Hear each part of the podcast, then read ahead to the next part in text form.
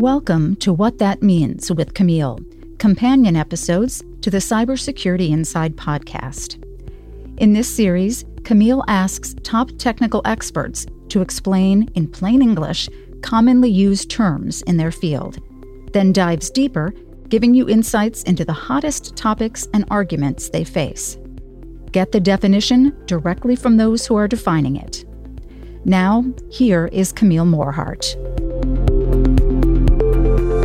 Welcome to today's show. This is Cybersecurity Inside. What that means, we're going to talk about incident response and remediation communications. We've got with us Jerry Bryant and Krobe, both directors within the communications group within the Intel Security Center of Excellence. Welcome, guys. Hey, Camille. Great to be here. It is really great to have you here, partially because I am Vanna Whiting merch from uh, these gentlemen's podcast. They have a podcast called Chips and Salsa, and we'll talk a little bit about that too. Um, but first of all, let's get started by understanding, you know, what is incident response and remediation communications? You want to start off, Jerry, and then I'll fill in? I'll start off, sure. Every technology company has to do uh, deal with uh, product vulnerabilities. Sometimes they become an incident if they're publicly disclosed by an external researcher, or somehow it's leaked out there or found being used in some sort of an attack against customers. That's an incident that uh, we respond to. So we develop a communications plan, which involves a whole process of understanding the issue, understanding where we are with a potential mitigation. What other things do our customers need to know? And then putting out those communications with the clear goal of providing actionable information for customers. It's a lot of orchestration and coordination amongst just the industry and our customers to make sure that as problems are found, they're able to quickly get addressed and corrected to minimize the risk that an end user would have. So we had a conversation with uh, Lisa Bradley of Dell. She's in the P CERT team there. And I'm wondering if you guys can explain how you work with the P CERT team, or you know, P CERT's actually taking in reports of vulnerabilities and then triaging them and then working with engineering across the company to come up with, you know, mitigations, updates, et cetera. So how does the communications team work with that group? It's a good question, because I, I always refer to ourselves as the communications arm of the P CERT. Yeah. So, communi- you know, P CERT drives the vulnerability management process, you know, from intake to triage to mitigation to disclosure. It's our job as we get towards the public disclosure of that to, you know, develop the strategy and the comms to go with that issue. So again, what the customers need to know, where's the mitigation? They should look at their risk factors, you know, things like that. So that's the kind of stuff we try to manage as we get to that public disclosure phase. And we're also consultants with the P CERT. You know, as they have reports, we help provide feedback on that comm strategy Jerry talked about. We think about what types of impacts could happen if it gets out in the media too soon, or the types of questions customers or um, partners might ask about the particular problem. So we're really consultants. They're a sister team. And like Jerry said, we, we provide that service of communications for them to try to help make sure things run smoothly and everyone's clearly informed. There's definitely a lot of uh, risk analysis involved. You know, if it's an external researcher, what's their history like? You know, when they report an issue, you know, what can we expect from them? Do they like to develop some sort of uh, branding for the vulnerability they discovered or whatever? That all kind of informs us as the communications guys or gals to develop the right strategy, sometimes proactively, because we, you know, we know there's enough triggers that this thing is going to maybe end up being a, a media story, and that generally causes a lot of customer questions to come in. And mm-hmm. so we proactively prepare for that stuff ahead of time, given what those triggers are that we see that may come to fruition. And some issues are very complex and they require some more in-depth conversation about how to mitigate it or what the issue is. And a lot of times uh, the P CERT team or a product engineering team that's they're focused on developing the solution, trying to get that thing fixed, and they're not necessarily understanding that this is a really hard problem, and somebody that's going to implement this fix might need to take additional steps. We provide that feedback and help get them the appropriate level of uh, artifacts to kind of share that information. One of the things you said that I thought was a little intriguing is you mentioned looking at sort of the personality or the history of a person who may have reported a vulnerability. And that then informing maybe your even approach to communications. Do you actually work with the very people who are reporting a vulnerability on communicating it back out to the public? Sometimes. You know, it, it just depends on who that organization or entity is. Uh, sometimes, like especially like with an academic, they might approach um, you know our organization with an issue, and they're trying to hash out and write a paper. So we will kind of consult with them and understand that we're going to go present this at a conference, or they're going to you know make a, a video, or they're going to go on a, a press junket, or whatever it might be. So we kind of can help provide feedback when it's requested. And it, again, it helps inform it. So we're making sure that our organization is prepared, and then we can prepare our downstream to react to it when it goes live. And I've heard the term coordinated vulnerability disclosure, which sounds very fancy. And I'm wondering, you know, what is that and why does that have to exist? Why can't a company just be completely transparent with the public from the very beginning of understanding there's an issue? Oh, that's that's a deeply rooted question, but you know, it's a religious war. Back in the early two thousands, it used to be called responsible disclosure. And of course, the uh, security research community took offense to that because, you know, a lot of people, rightfully so, believe that they find something, they should be able to d- disclose it. But the idea behind coordinated vulnerability disclosure is that the researcher who found the issue works with the vendor whose code the issue is in to get a mitigation in place and distributed to their end customers before you publicly disclose the details of the vulnerability. That way, the ecosystem has a chance to develop a fix and get it deployed, you know, before those details are out and can then be used in potential exploits. And it's really making sure that everybody that's involved in that disclosure, uh, downstream suppliers, that everybody's prepared and ready so that when it goes public, that the end user that's using this hardware or software has the, the smallest window of risk. They have access to the fixes as quickly as possible when it goes public so that their opportunity to get exploited is greatly reduced. You do that by kind of orchestrating, you know, talking through everybody that needs to be informed so that they can be prepared when the starting gun goes off. So, yeah. And so C V D was the, uh, the terminology developed with inputs from the industry that was innocuous and neutral in tone. It didn't point fingers. It's characteristic of vulnerability management that we're going to coordinate from one end to the other to help keep the ecosystem more secure. But nobody's necessarily in charge. I mean, everybody might have, or, or multiple people, multiple parties might have the information and could disclose at any moment, but they're agreeing to work together to kind of roll it out in concert with a mitigation or an update.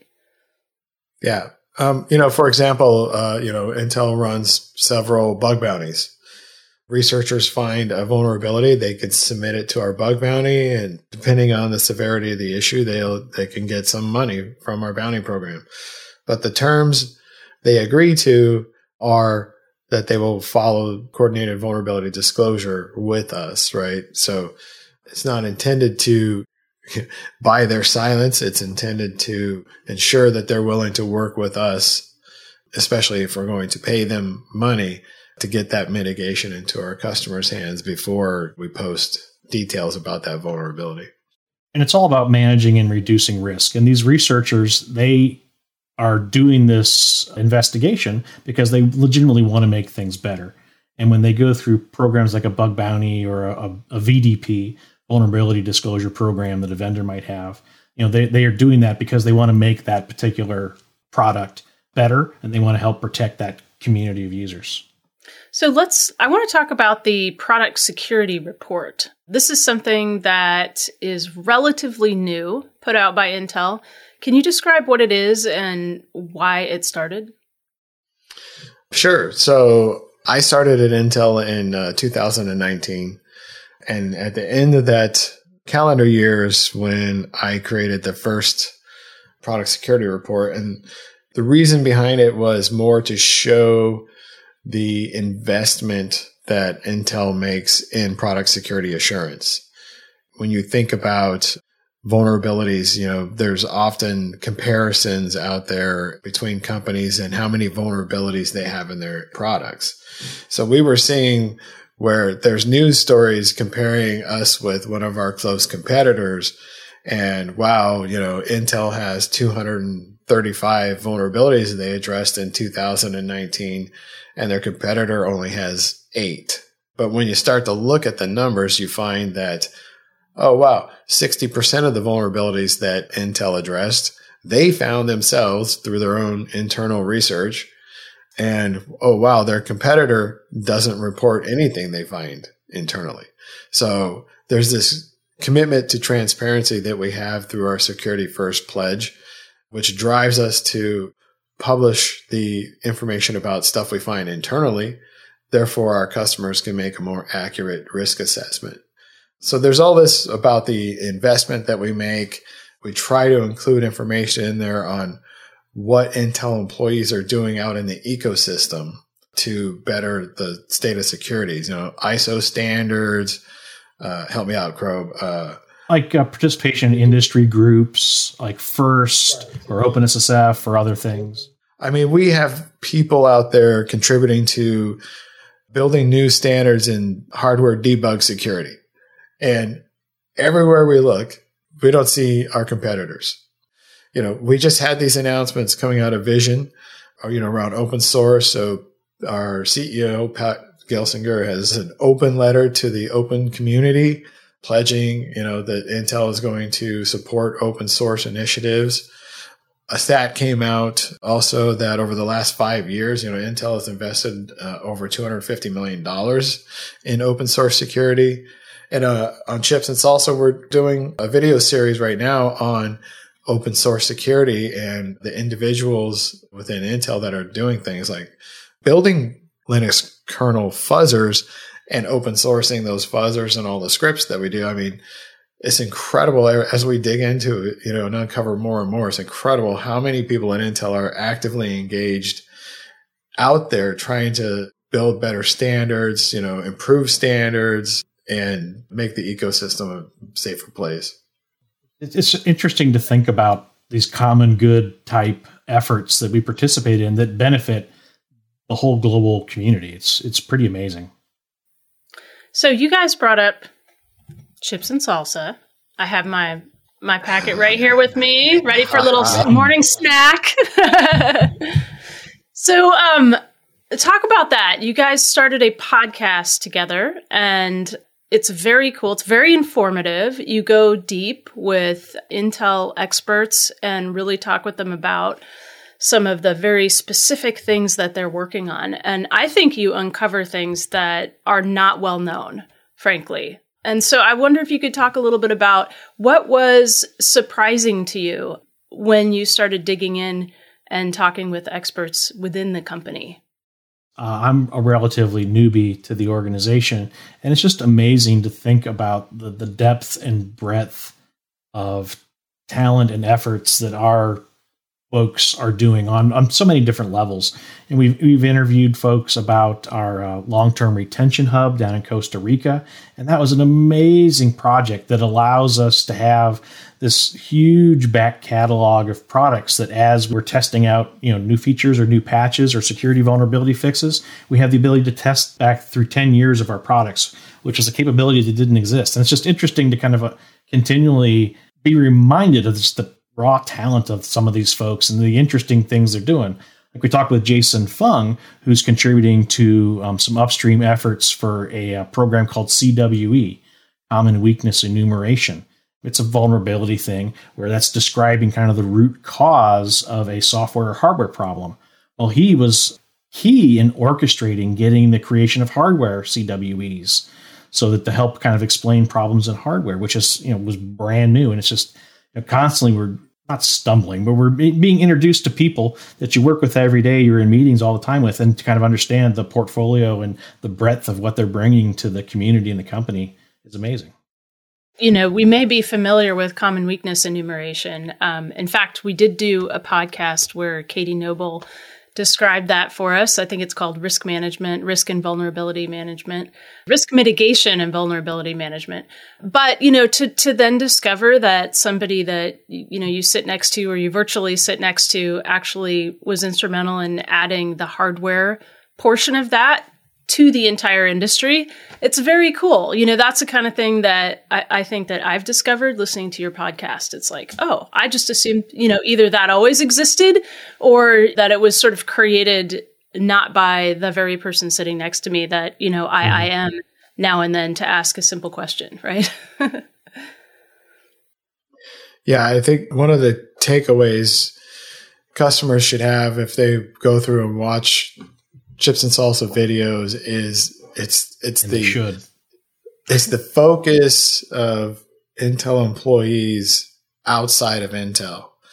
Mm-hmm. More than any other company I've ever worked for, Intel is like broadly out. So it's just in strange places too. So uh, the first Chips and Salsa episode we did was with uh, Enrique Carrero, and he's out working in the debug standards groups, but specifically driving debug standards for security, you know, trying to build new norms and, you know, uh, oh, what the heck do you call them? Standards, you know, and how, you know, debugging is done on computers in, in a secure manner.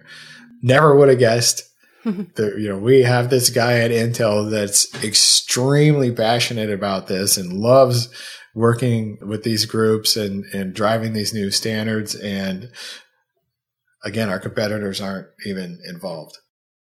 When you're interviewing someone, you know, most people are, you know, humble folks. They don't like to talk and you seem like they're bragging. But, you know, some of this, the amazing things these folks do, and I, I, I really have enjoyed kind of capturing that content and being able to draw that out of the, the folks we're talking with and to highlight something that they might have thought, oh, this is just something I do in my spare time, and it realized the impact of this. So I've, I've really enjoyed that about the podcast. Yeah, I like that. It's always fun watching people have dogs fight in the background or kids run around without diapers. Are you going to keep it virtual? But we're, we're thinking Maybe, about potentially uh, uh, traveling to some conferences if the world gets a little better, and going out and doing some live interviews with conference speakers, maybe some security researchers. I think that brings a whole set of interesting challenges kind of going remote mobile. Maybe Black Hat. Look for a set of Black Hat. There you have it. Chips and Salsa, Jerry Bryant, and Krobe from Intel's communications group, also talking about their podcast. Really good to have you guys on. Oh, thank you, Camille. This was awesome. Yeah, thanks, Camille. Uh, And next, you're going to be on Chips and Salsa yourself. Whoop woo! I have to find a different T-shirt, or maybe I'll keep maybe I'll keep it for Flow.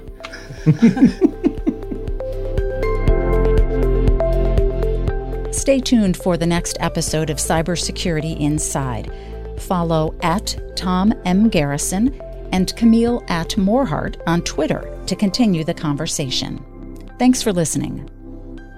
The views and opinions expressed are those of the guests and author and do not necessarily reflect the official policy or position of Intel Corporation.